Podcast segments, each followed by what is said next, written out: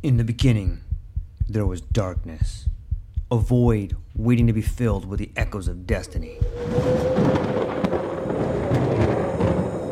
From the depths of time, legends emerged. Heroes forged in the fires of adversity, their stories etched in the fabric of eternity. Through the sands of ancient deserts, across the vast expanse of galaxies, and amidst the tumultuous waves of the ocean, their journeys began. But amidst the chaos, there arose a whisper, a call to action, a beacon of hope. Now, as the world holds its breath, a new tale unfolds, a story of courage, of triumph against all odds. Join us as we delve into the depths of imagination, as we embark on a journey beyond the realms of possibility. For in every tale lies a lesson in every legend, a truth waiting to be discovered. This is not just a podcast. This is an odyssey, a quest for knowledge, a quest for inspiration, a quest for the very essence of what it means to be human. Welcome, dear listeners, to a world of infinite possibilities. Welcome, dear listeners, to the True Life Podcast.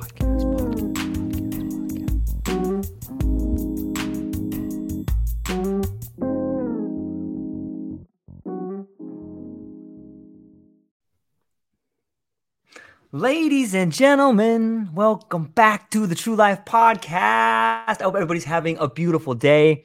I hope that you are ready to set the old version of yourself on fire and walk through fire to become the best version of yourself because I have an incredible individual. And it is with great pleasure that I introduce all of you to Dr. Angela Mulrooney, a true visionary and pioneer in the realm of empowerment and transformation.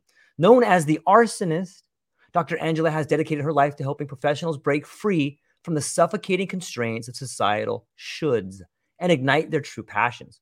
With a remarkable entrepreneurial journey spanning 15 years and the creation of four, one, two, three, four successful ventures, including a referral based dental clinic, a professional dance company, and a thriving business coaching enterprise. Dr. Angela embodies the spirit of resilience, innovation, and unwavering determination. But still, it doesn't end there. In the face of the pandemic's upheaval, she courageously chose to redefine her path, embarking on a journey to the tropics in pursuit of a life aligned with her deepest desires. Through introspection and intention action, she dismantled the barriers holding her back, forging a new reality characterized by freedom, fulfillment, and boundless possibility. Her journey serves as a testament to the transformative power of choice and the profound impact of embracing one's true calling. Today, she stands before us as a beacon of inspiration, ready to impart her wisdom and guide us on our own journey of self discovery and empowerment.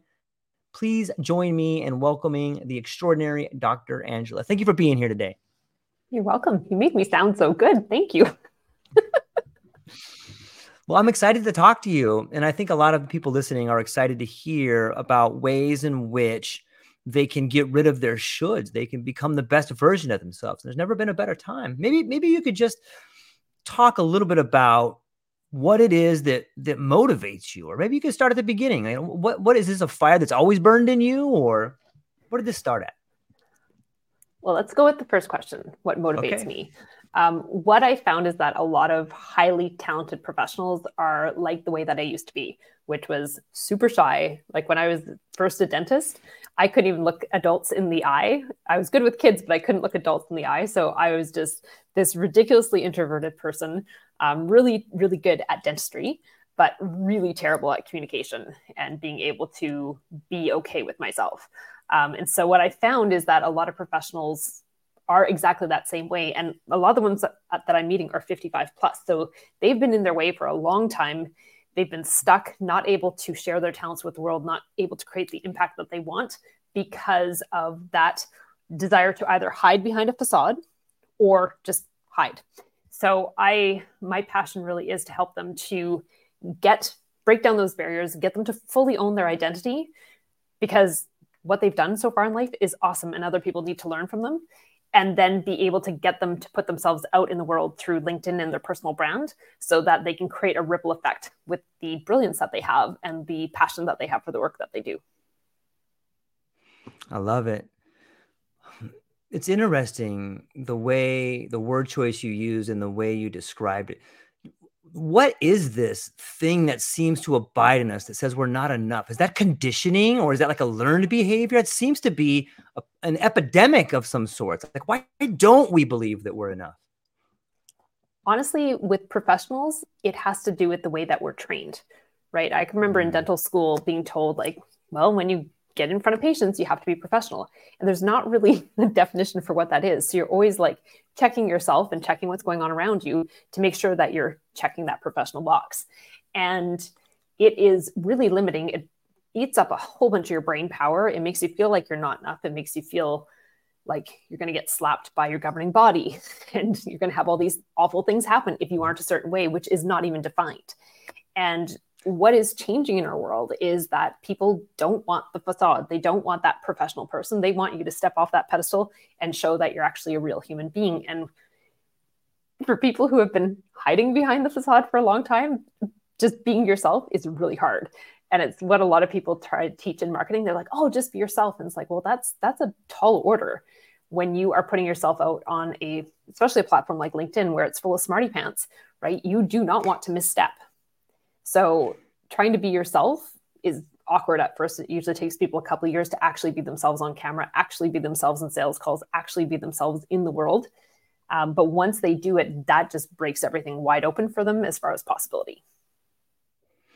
Yeah. And I think that that's what your story speaks to as an individual who found not only comfort in being herself, but found about the way in which her brilliance can shine. Like you could maybe you could talk about that. Like, how, how did you go from like, okay, you know what? I'm gonna just pull this mask off right here and just show the world how awesome I am. yeah, it wasn't about showing how awesome I was. It was actually about saving my business. So when I was 28, I had I was four and a half years into practice, and I had always said I'm never going to own. I have no intention of owning a dental practice because I was also a professional dancer. So I had my two careers; they were both consuming a lot of time.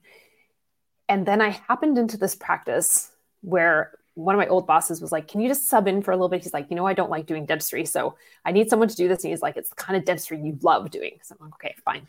So I was supposed to be subbing in for a couple of days. And then 24 hours before I was supposed to step in to do those couple of days, he's like, Just take the whole thing off my plate. So you can work five days a week. It'll be great.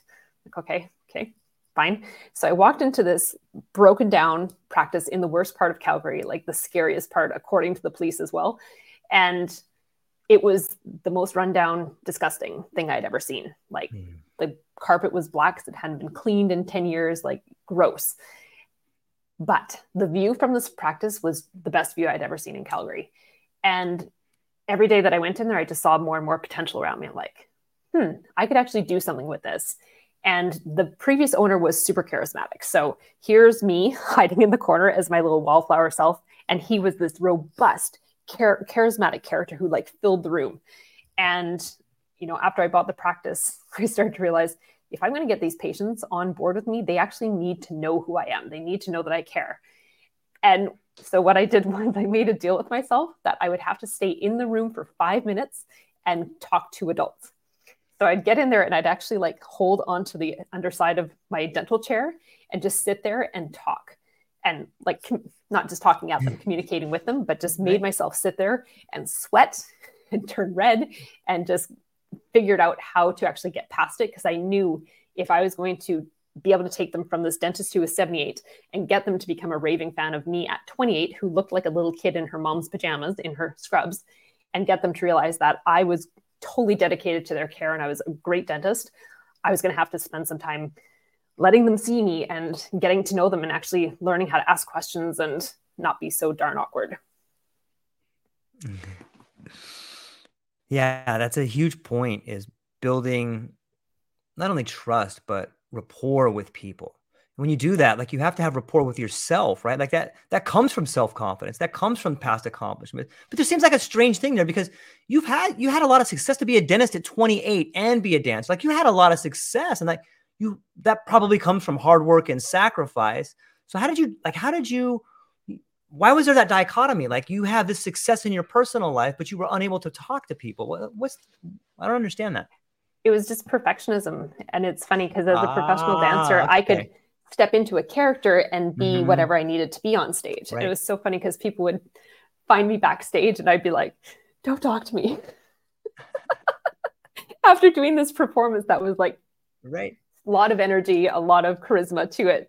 But off stage, I was just, I was so uncomfortable with myself. And I always felt like I wasn't good enough. And, you know, you have mm-hmm. these little gremlins in your brain that are telling you, you know, you should be this, you should be that. Oh, you're not, you don't have the right hair, you don't have the right this, you don't have the right that for these things. And it just, if you let those things take over, it just undercuts your confidence. And that's pretty much where I was when I bought that practice. It's so interesting to me because at that part of our character that it almost becomes like something we turn to because on some level when you're a perfectionist like it does make you better because you're looking for the smallest detail to make you upset. And like you're looking for that. Like you want to be upset by the smallest detail so you'll be better the next time. But when you pan yeah, back, it's such a, it's so detrimental because it cuts off all your relationships. It makes it especially in the realm of relationships, right? Yes. it's crazy. Absolutely.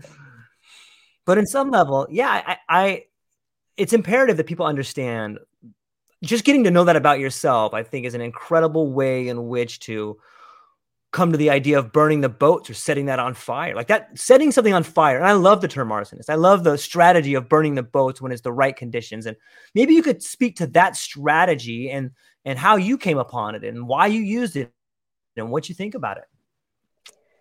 Yeah, so the fire part actually did start with kind of burning the boats because I have pivoted a few times. I ended up losing my dental career at 32, which was quite unfortunate. So I only got eight and a half years out of my very invested education.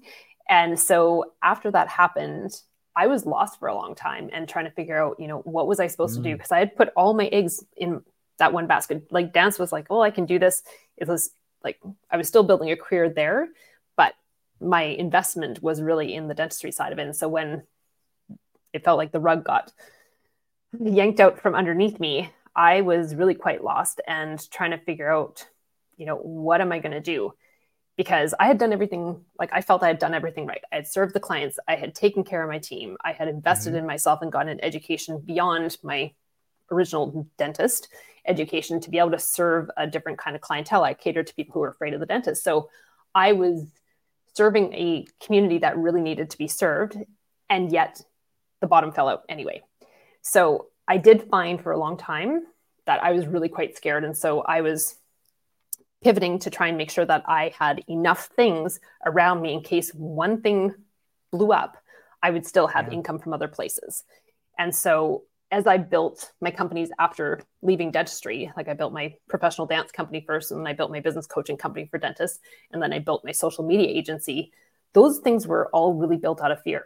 I was just like, okay, I have this talent. Let's build a company around that. I have this talent. I'll build a company around that. Have this talent. And so I was just pulling things around me to try and make sure that I was going to be safe and financially, professionally, reputationally, all these things. And so it was really interesting because I would go every company that I built, I was all in on. So I was all in on three different companies. Mm. And I have a ridiculous amount of energy. So I was able to put tons of effort into each of them. They were all very successful. But it got to a point after I moved to Nicaragua that I realized, okay, the serial entrepreneur, entrepreneur addiction that I have is not actually working for me. And it's so mm-hmm. funny because I got so many accolades from people because they're like, oh, you're such a badass, right? And I loved being called a badass. And I felt like a badass because I was doing things that mm-hmm. other people didn't do. I was able to collapse time and make things happen in, in way less time mm-hmm. and with way less resources than was theoretically possible. Um, but once I moved to Nicaragua, I'd already sold my dance company because that was my only brick and mortar. My other two companies were virtual. I started to realize that you know I'd burned the comp- the dance company down, sold it, mm-hmm. but in its place, I just filled it with other things. So I mm-hmm. was really good at just adding things to to try and feel safe. And when I finally realized like this was really, really unhealthy for me, then mm. I was like, okay, yeah. well, it's time to get really intentional. You got lots of skills between all the things that I've done. And I decided I wanted to burn everything down, build one company with one offer that was going to be able to take it to a million dollars. So I sat down and I looked at all my skills. I actually had, well, I do have sticky notes here. So I had pink and yellow sticky notes. Nice. And I put one skill on each sticky note and stuck them on this whiteboard that was like two feet by three feet. And when I was done, I was like, well, this is not useful. So mm. I went for a run. I came back, went to sleep, and then the next morning I woke up and my board was in my room. And I'm like, well, there has to be a reason I was inspired to do this. So I started organizing it and put my most loved skills in one corner, my most hated in the other. And what came out was really my top three skills that were contributing to my zone of genius. And so what I did was I took those three things and wrote yes above them. And that became the only things I was allowed to say yes to. All the other business that I was doing, I had to have some pretty hard conversations with people who had been with me for a while. Say, this is what I'm doing now. I can serve you in this capacity, but everything else that I've been doing that doesn't fit into this, I will refer you to one of my friends.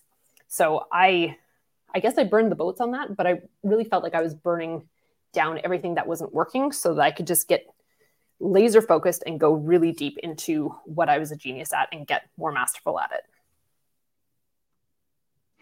That is an intense process and you are a badass. That's that is a very interesting way to do it. It takes a lot of discipline to first off write down all those different things and like and to be honest with yourself to narrow it down to three especially someone who has a penchant for perfection like what was that process like was it difficult to narrow it down to three was it a day process was it a month process is it still ongoing like what's that process like it was well it was about 24 hours and I just had to okay. every day, like in front of my desk, I had this. So my desk was in my bedroom. I had this in front of me. And so I was constantly reminded if I was on a call, I'd look up, I'm like, is it mm. one of mm. those three things? Nope, can't do it. And just started getting really disciplined and being like, okay, this is the path. It was in my in my instinct was that this was the right thing to do, even though everyone thought I was insane for selling off the other companies and for just going in on this this niche skill that I had. But in my heart, I knew that was what needed to happen. And once I sold the social media agency, once I sold the dental coaching company, like each of those layers as they came off, because one was in May, one was at the end of September, I just got lighter and lighter. And when the final company was sold, I was just like, oh, oh yeah, this is right. So all the stress that had been like piling on me from, you know, all that fear, letting it go and just being like, hey, I'm all in. This is what I'm doing. Let's go. Um, it really it freed me up energetically it freed me up creatively emotionally all these things to be able to go in. And it took about three months for me to be sure that i had done the right thing right. with confirmation from clients. And what happened was about three months after the sale of the final company i got a deposit from a client who paid in full. So that one payment came in and the amount of it was more than i would have made as a dentist working full time in a month. And so I was like, okay, we're good. So the ball is rolling. Once the ball gets rolling, it just keeps rolling. So I was just waiting those three months to really get it rolling. So there was lots of conversations happening, but that deposit that was confirming that I could replace my previous income was the one that made me feel that this was the universe confirming that I was on the right path. Yeah. And I think that there's something to be said about gaining momentum. And once you've gotten the universe's validation, the next step becomes easier. But if we back that truck up for a minute, you had mentioned earlier that you know you had to make sure that you were safe. And then a few sentences later, you spoke about getting over that fear. Maybe you could speak to the relationship of safety and fear.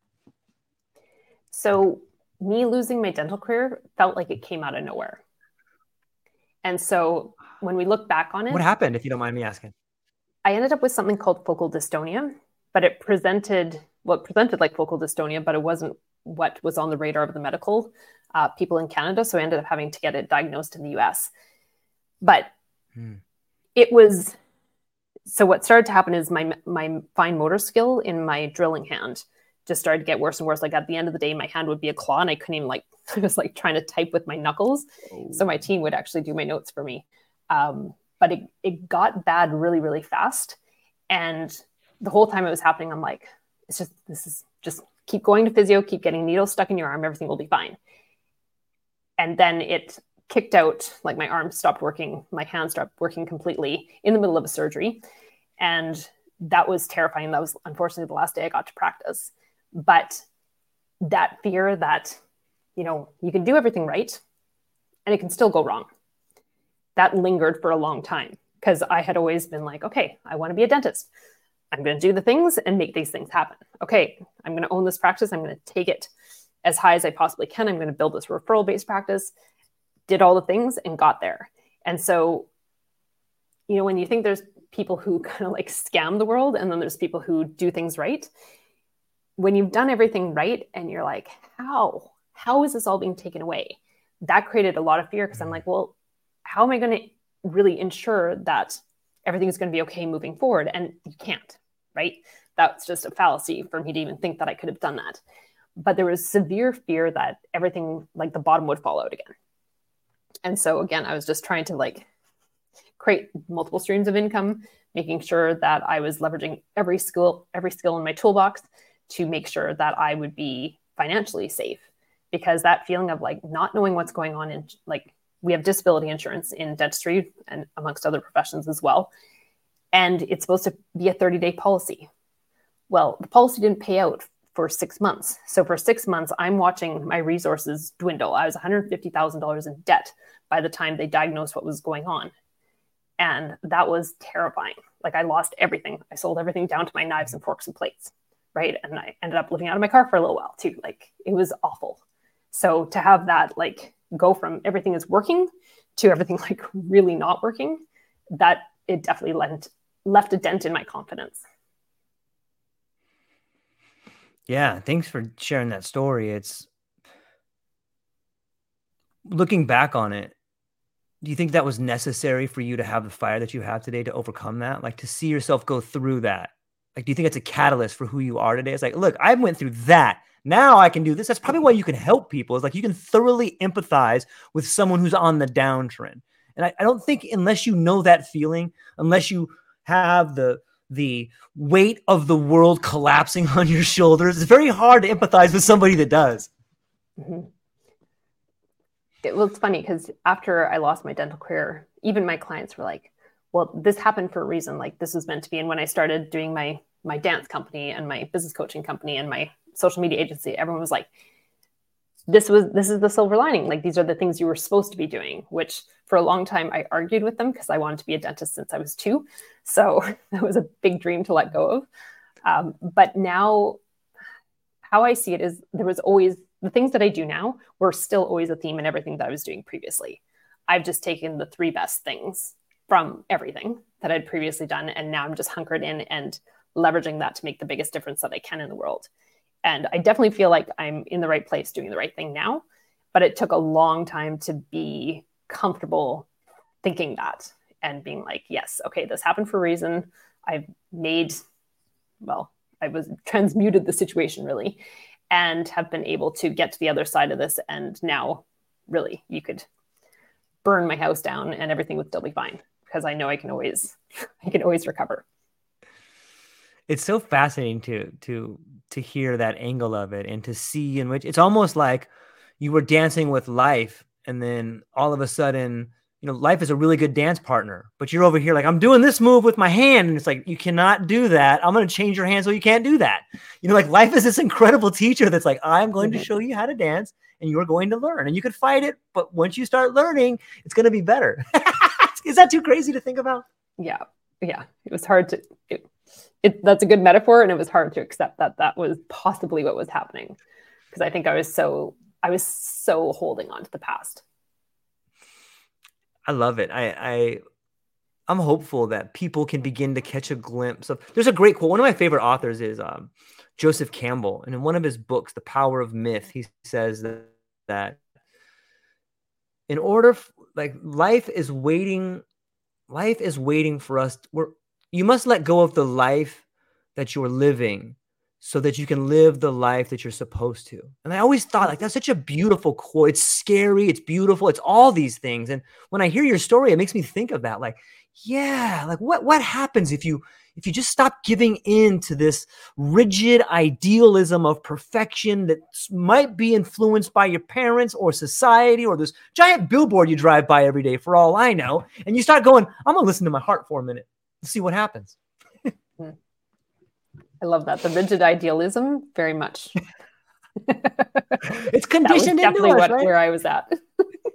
yeah, it is. I and I, I think it's beautiful though. Like maybe you can can you give us an example of now that you've kind of shared a little bit of your story, and we can we're gonna talk more about it, but how has, has that I, in my mind, it seems to me because that happened to you, you're more apt to see that struggle in life, whether it's a it's a little flower coming to the sidewalk or it's someone coming to you as a client and saying, "Look, I'm just not happy doing what I'm doing." Like, can you speak to the way in which your life experience has helped you transform other people's ideas? Like, I, I got to think it gives you insight into that.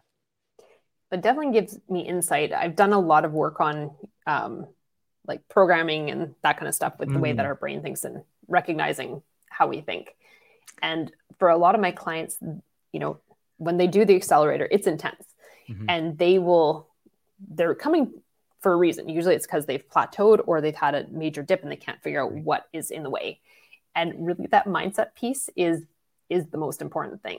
I can give them a whole bunch of tools, but if they are bumping up against their programming and bumping up against old thinking and old identities, it's gonna it's like dragging a piano with you everywhere which is not helpful with like moving you forward so with clients i'm i'm pretty brash if i call a spade a spade yeah. so if i see someone getting in their own way i'm going to call them out on it and i get permission from them before we actually start the accelerated group program that i am going to be able to call them out on stuff because when they start getting to in, the, in they're like well i've already I already know that. I already, I'm like, well, you may have been doing this one way before, and now I'm asking you to do a different way because we need to change the chemistry, right?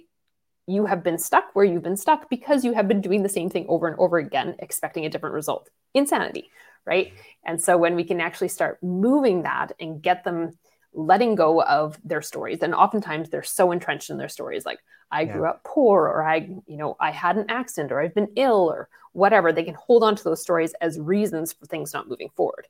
And when they can finally cut those ties, like letting go of the person you used to be to actually become the person you're meant to be, once they can actually do that, and the ties keep coming back, like we have to cut yeah. them a few times. But once they can actually get free of that, they're fully unleashed into their potential. And then the sky is the limit, and they can start to understand how the way that they think is going to create their reality and it creates either a whole bunch of potential or it creates a whole bunch of struggle.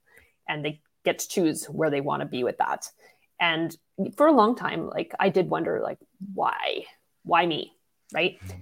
and instead of being like well i can choose to be happy in this moment or i can choose to mull over this and let this make me miserable and stressed out and really kind of feel like i'm insane because i can't figure out why it happened right? And just accept it and move forward.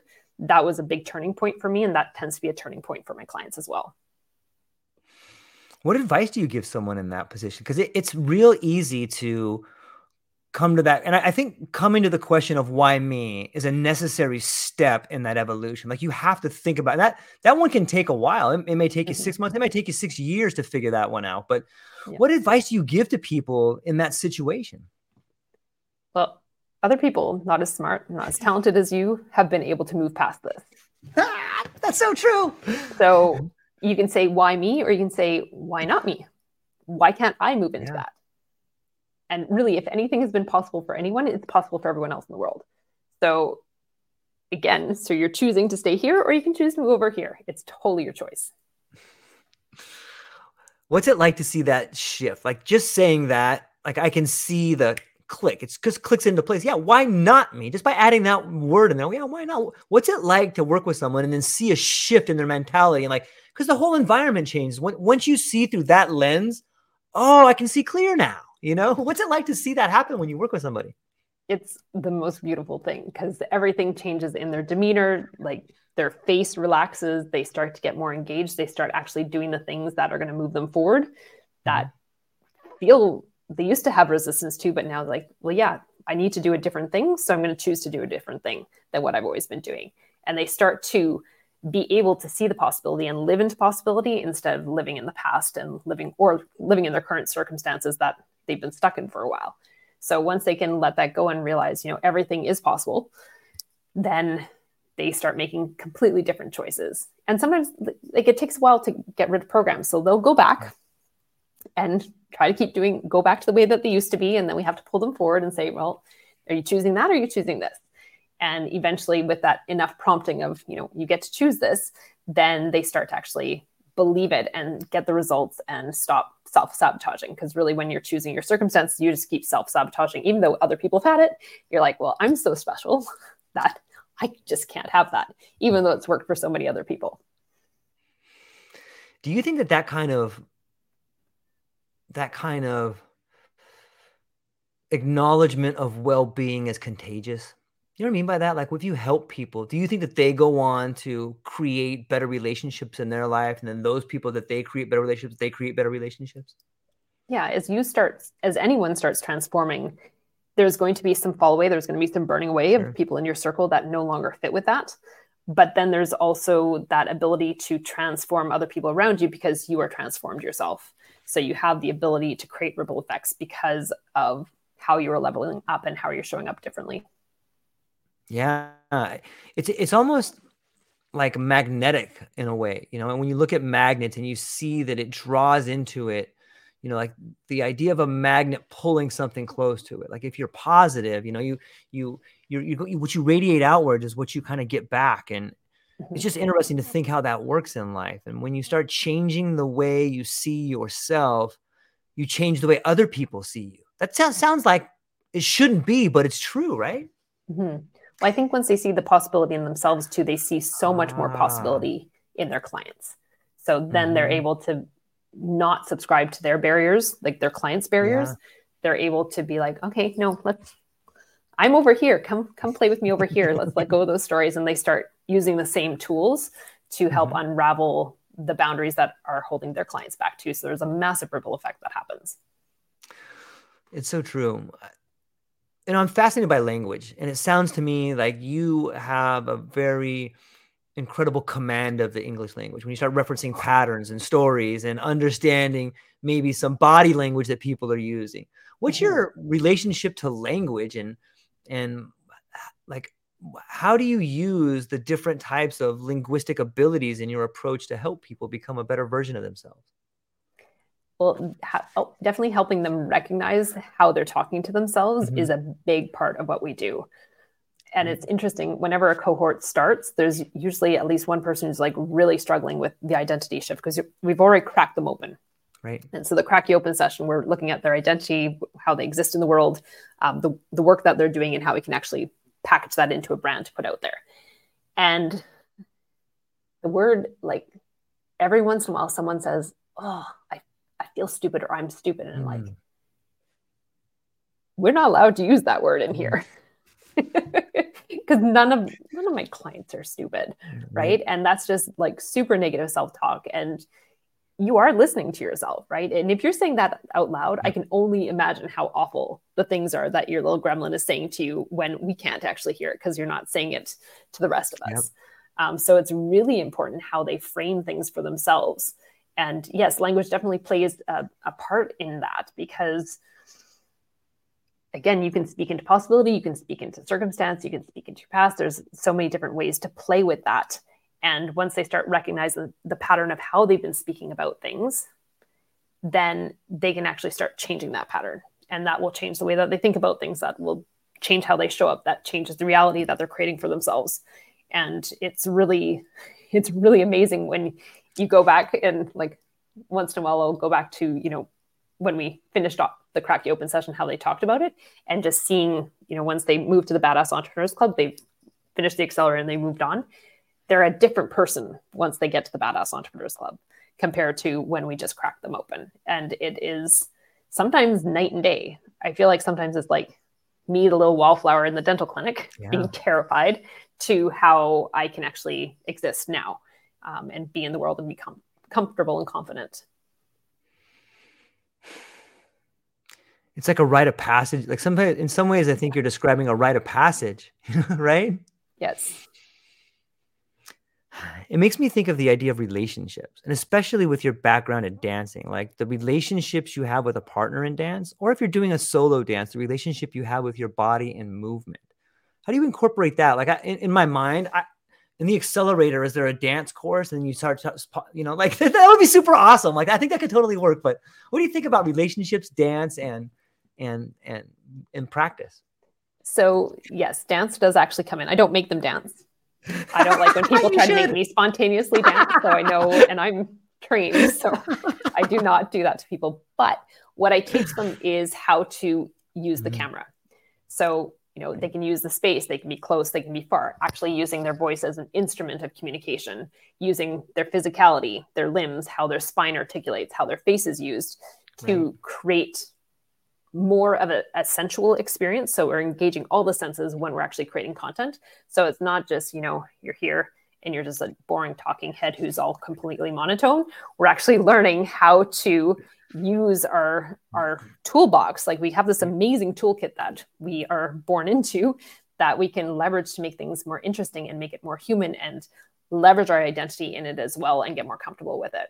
So yes, they they learn to choreograph a little bit at the beginning and then eventually it just becomes part of the way that they express themselves and their body language becomes part of that for sure i love it it's such a great such a great visual to think of a communicator as a choreographer of this incredible production that's happening on some level that speaks to the idea of interrupting patterns because when you're the chore- choreographer you are getting a third person perspective of the actual dance. And I think when you do that, especially if, if you have negative self talk or maybe you've had some challenges in your life growing up or whatever, it's very difficult to see those things head on without shame or guilt. But if you're the choreographer, you say, hey, over here, we're going to dance it over this way. Okay. Don't worry about that over here.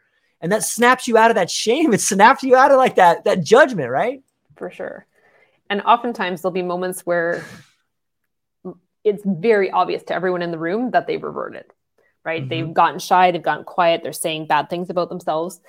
And I'll be like, okay, we're 40 minutes into the session. Go back and watch the recording at that point. I want you to witness yourself and see how you showed up.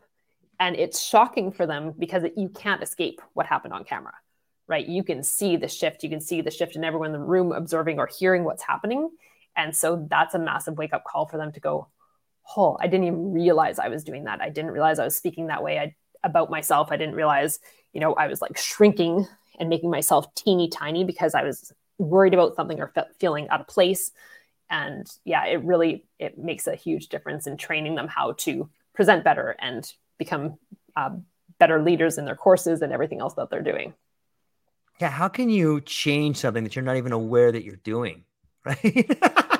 and so many of us just think like, well, if I just keep doing this thing, I'll get good at it. Well, maybe I mean yes and right, yes, yes and. and.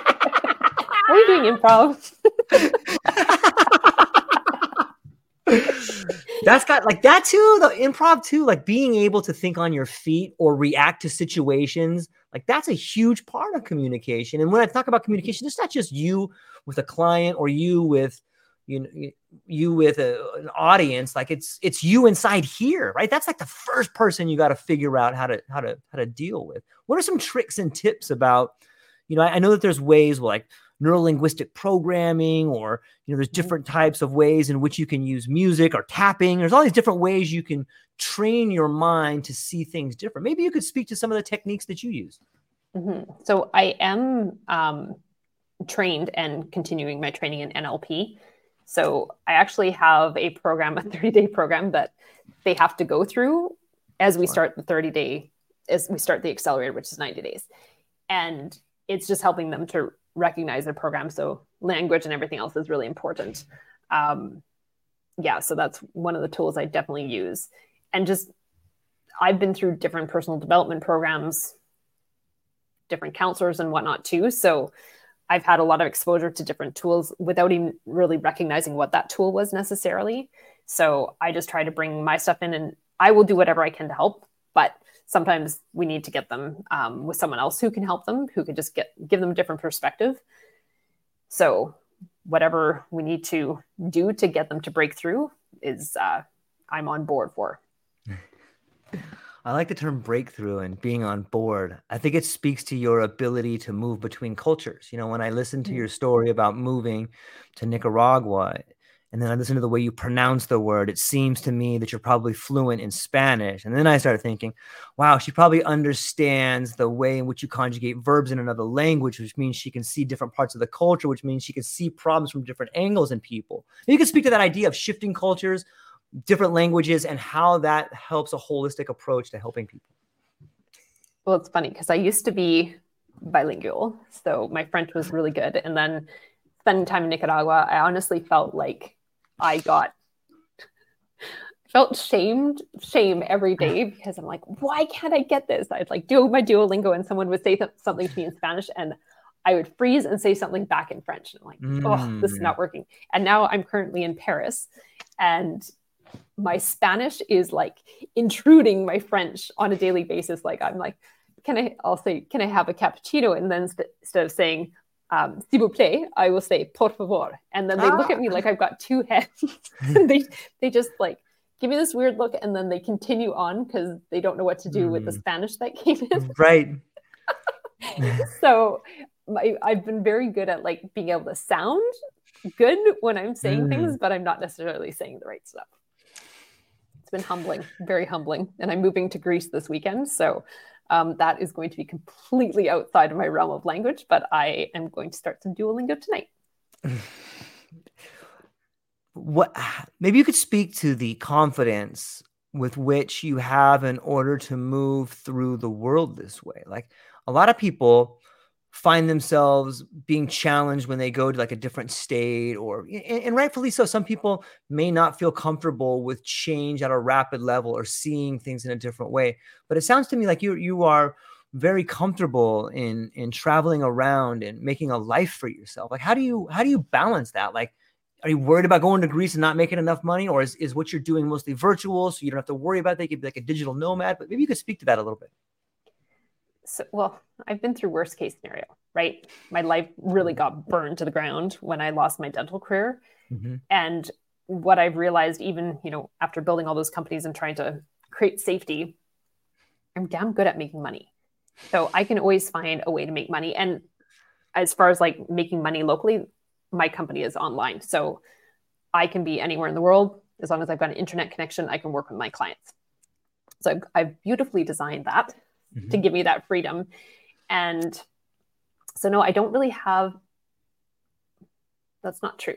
There has been some fear in my mind. Like when I moved to Paris, the first week that I was here, I went, I decided I wanted to go to see a circus show. It was like the auditions for the big circus companies. And on the way, like I walk really fast, like ridiculously fast. And this guy made eye contact with me and then said, bonjour or salut.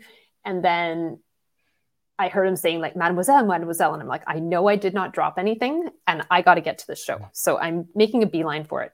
And yeah. he's like behind me without me like fully realizing it. I knew there was someone behind me, but mm-hmm. I didn't mm-hmm. know it was him. And he grabs my shoulder and spins me around and then wants to come on the subway with me. And I was like, it's kind of uncomfortable, but not really I think I was a little bit shocked by the whole situation. So I didn't really stand up for myself. So I'm on the subway. He's sitting beside me. He's wanting to like hold my hand and all this stuff. Like it was bizarre. And finally, I was like, this is like, this, you're a stranger to me. He's like, he's asking me to come back to his hotel and Whoa. all this kind of stuff. And I'm like, no, no, no. And so before my last stop, I actually like said really loudly in French, like, you're staying here. I'm leaving. Do not follow me so that enough people around me yeah. would hopefully like clue in and be like, okay, there's a situation we need to yeah. help her to get away from. Yeah. Um, so that honestly shell shocked me a bit because I didn't have contacts here.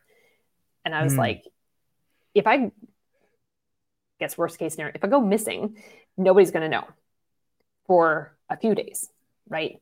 Um, so as I'm moving on, I'm actually trekking, I'm continuing to trek east until I loop the globe. So this is going to be a mm-hmm. year of world nice. travel. Um, so I'm moving to a co-working hotel in my first stop in Greece, and then the next one is actually a co-living space, which sometimes they used to call them hacker houses. Mm. So a, a, bunch of entrepreneurs get together in a house, they do their work during the day, go have adventures um, and enjoy the lo- location. So there's that security that I'm trying to build as I move forward because that situation it did shake me and it's not unfortunately wasn't isolated. It has continued to happen almost on a daily basis here. That mm. someone is like chasing me down and grabbing me or like trying to get my phone number and all this kind of stuff. Whoa. So it's uh yeah, it's a, it's a little unnerving. Um, and it definitely made me kind of hole up in my apartment more than I should have while I've been here. But now I feel like I've built those, I built safety into the next part of it. So hopefully I'll be able to be a bit more adventurous with it. Yeah, it sounds like you're you have a fond relationship with awareness and what the world is trying to tell you. Get to Greece. Get out of there. yeah, it's my blue eyes. It's my my blue eyes always um yeah. It, they get you, me in trouble. And I'm just like, I'm just making contact to make sure I know who is around me. I it's not an invitation. Yeah. And I think that people have people who are confident and have a good outlook on life have something that other people want and you can see it. You know, they want to be around you, they want to be next to you. And you know, just just go out into a crowd and you can tell who's like, oh, I don't want to be here, or you know, you know, who's having a bad day, and there's somebody who's cracking a joke, and like that, probably, that person probably seems happier to be around. It's that's an interesting part to think about too, is the the way in which we carry ourselves through life, and like you said, the ripple effect that can have, right? Mm-hmm. I've got a little funny story for you yesterday yeah. by who, the person I got chased down by, and he was like so he's he's probably like six foot three. He was really tall and lean and long legged, and he's like he's trying to catch up to me. He's like he says in French like you're really really fast, and he's like you walk really fast every day up this street. He's like where are you going? And I'm like well I'm going to the gym. He's like there's no gym around here. I'm like yeah it's 25 minutes. He's like I can't believe you you walk 25 minutes each direction. I'm like it's a really good gym, and uh, he said so, so there's always people hanging out in cafes. That's part of the Paris experience. He's like, so our nickname for you, because like I've seen you over and over again. He's like, our nickname for you is Beat, which means fast. He's like, mm. oh, there goes Beat. so I was like, okay, so he wasn't. That one was like the least weird, creepy experience I had. And he totally made me laugh. And when I came charging back, he was outside the cafe and was like. so that was a nice that was a nice turnaround on the situation a nice twist on the situation that i hadn't experienced. So that has definitely in the 24 hours has made me chill out a bit more on that hyper awareness because of what had happened before. Yeah and i think it's important to underscore the different cultural norms in different places. Like some sure. in America, like we're pretty uptight, you know, like this person's in my personal space over here. They better get out of my personal space, you know. But you go to, um, you know, even in Hawaii, in some places, like there's there's a heavy influence on different Asian cultures, and there's a different set of social norms. And like I could be really uncomfortable if someone else is just like this close to me, like I'm gonna try to get this fishing right over here in front of you, and I'm like, wait, do you see what's going on here? What? You're right here, and they're yeah. like, what's wrong with you? You know, is it is it different? Like, is that that has to be something you take into consideration when you work with clients from different parts of the world? How do you go about researching that? When we do the crack you open session, we get pretty vulnerable uh, ah. vulnerable about things, and so there's different permissions that I will ask um, mm. based on like they they pretty much tell me their whole history, Great. traumatic wise, business wise, personal wise. And so it allows me to ask questions. And sometimes I mess up and sometimes I will hit a nerve yeah. in class. And we just have to, have to talk about it and like how what did I trigger there? Because it was not like you know it's not intentional. Um, and then we just adjust and move forward. And sometimes they trigger me too, right? Yeah. As the leader, like I have a lot of skin in the game because I guarantee that I'm going to help them make their first 125K. So I have a lot of skin in the game. And so I sometimes get my feelings hurt too with some of the things that they do if they're being resistant or I'm like they reject an idea that I know is going to work for them. Um, so sometimes we have to have conversations that go both ways. Sometimes they stepped on a nerve on me because of a traumatic situation that happened in a previous cohort, or um, sometimes I've accidentally stepped on a nerve for them. So I always feel really bad about it, but we, like, I've just gotten really good at addressing it as soon as we're done so that nobody has any ill feelings. We can just keep moving forward. Yeah, and it's it's it's interesting to think that a person with whom is at times in difficult situations or in difficult personal conversations with people learns to be a really good person. You know like like you have to adapt to that. Hey this is something very important to this person. Even if i think it's dumb it's very important to this person. I need to take my emotions out of that. Like that's a tough thing to do as a leader. Mm-hmm. yeah you learn a lot about kindness in both yes. directions yeah and also just seeing things through people's lens like that's why i like the crack you open session is because i get deep into their world and so i understand a lot of their viewpoints Mm. So when we get into the accelerator, it's easier to obviously help them with their business, but it's also easier to see where they've been coming from. And it's not like not 100% knowing exactly where they're coming from, but at least it gives me um, that insight so I can work as as gracefully through their stuff as as possible. I love that word, and I love the way that the image that it gives me. But it brings up a question of you know, when you are a coach or when you're helping people and you're cracking them open and you're you're you're trying to empathize with them, that can be a slippery slope sometimes. On one ways, it can be addicting. Like you can you can think like, "Hey, I'm the medicine changing this person," you know, or like there could be feelings that come up that maybe not might not be appropriate or something like that. How do you navigate that landscape? I've been pretty good about being neutral in that situation because mm. my job is just like detective.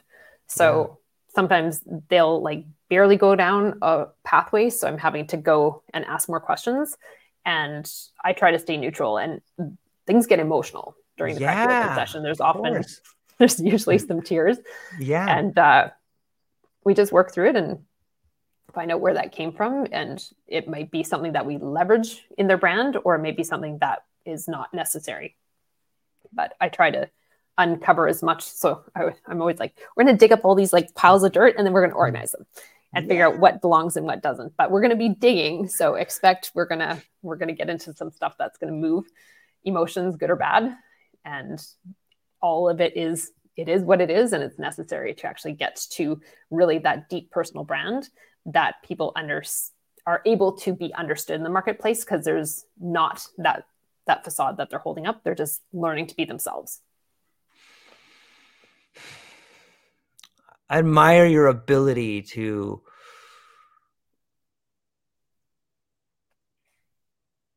build the metaphor. We're going to take this pile and move it over here. We're going to organize this. We're going to take down the facade. We're going to understand this thing. Like that speaks to me of someone who is done some homework in symbols and symbology, what and, and, and just language again on some level. Like the power of the metaphor is amazing, right? Because you can really use it to explain to somebody about a way in which they used to be or where they were and where they're going, you know, mm-hmm. what you have and what you should have. Maybe you could speak to the idea of the power of metaphor. Well, metaphor is really interesting because a lot of people they try to bring in a whole bunch of metaphors that get confusing in their brand, yeah. right? And sometimes they'll use start with one metaphor and end with another in the same sentence. And so we learn that's a big part of the brand too is like what are what are the symbols we're going to be using? What is the metaphor that we're going to be using to make sure that we stay consistent with the brand? Mm-hmm. right? Like i'm not going to say go and blow something up i'm going to go burn it down right? The arsonist theme yeah. is, is throughout whether it. you like the idea that of burning things down or not. Um, some people are at first when they see my profile they're like well that seems really negative. I'm like mm, go and look at what it actually represents in my brand right. and tell me that it's not super positive. Like we're letting things yeah. go. We're sim- we're simplifying. We're getting to the base of things. Like yeah.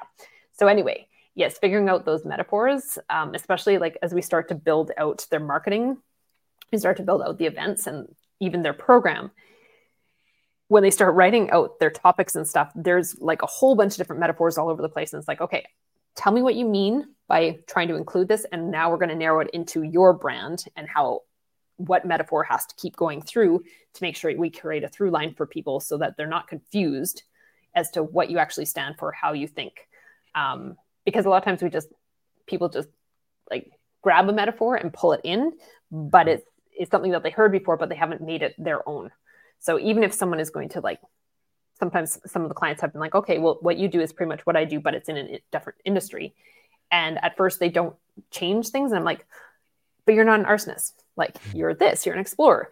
So we need to change this to something that completely fits with the way that you think. You can still mm-hmm. use, you know, a similar process and like here's the bullet points of what you're going through, but they have to be yours because they have to be the way that you think about it so that it comes out of your mouth naturally. Because if you're someone who's very earthy and you know the idea of burning things down is not in your vocabulary and it's not in your story when you try and use that people are going to feel it like they're going to feel that inconsistency. Yep. They're going to feel that something is incongruent. And that's when people, without even real being able to necessarily tell you why something feels ugh or icky from you, it's going to it's going to have someone who could potentially be a client go away because they can feel that something is off. So it's really important to make sure that things are in the way that you think about it, in the way that you perceive the world, in your personality. And that all fits into how we build their personal brand and the way that they deliver their programs, the way that they speak about things. Yeah, it's definitely definitely very important. Yeah, it's it's speaks to the idea of authenticity and like we can sense that on some level, right? 100%.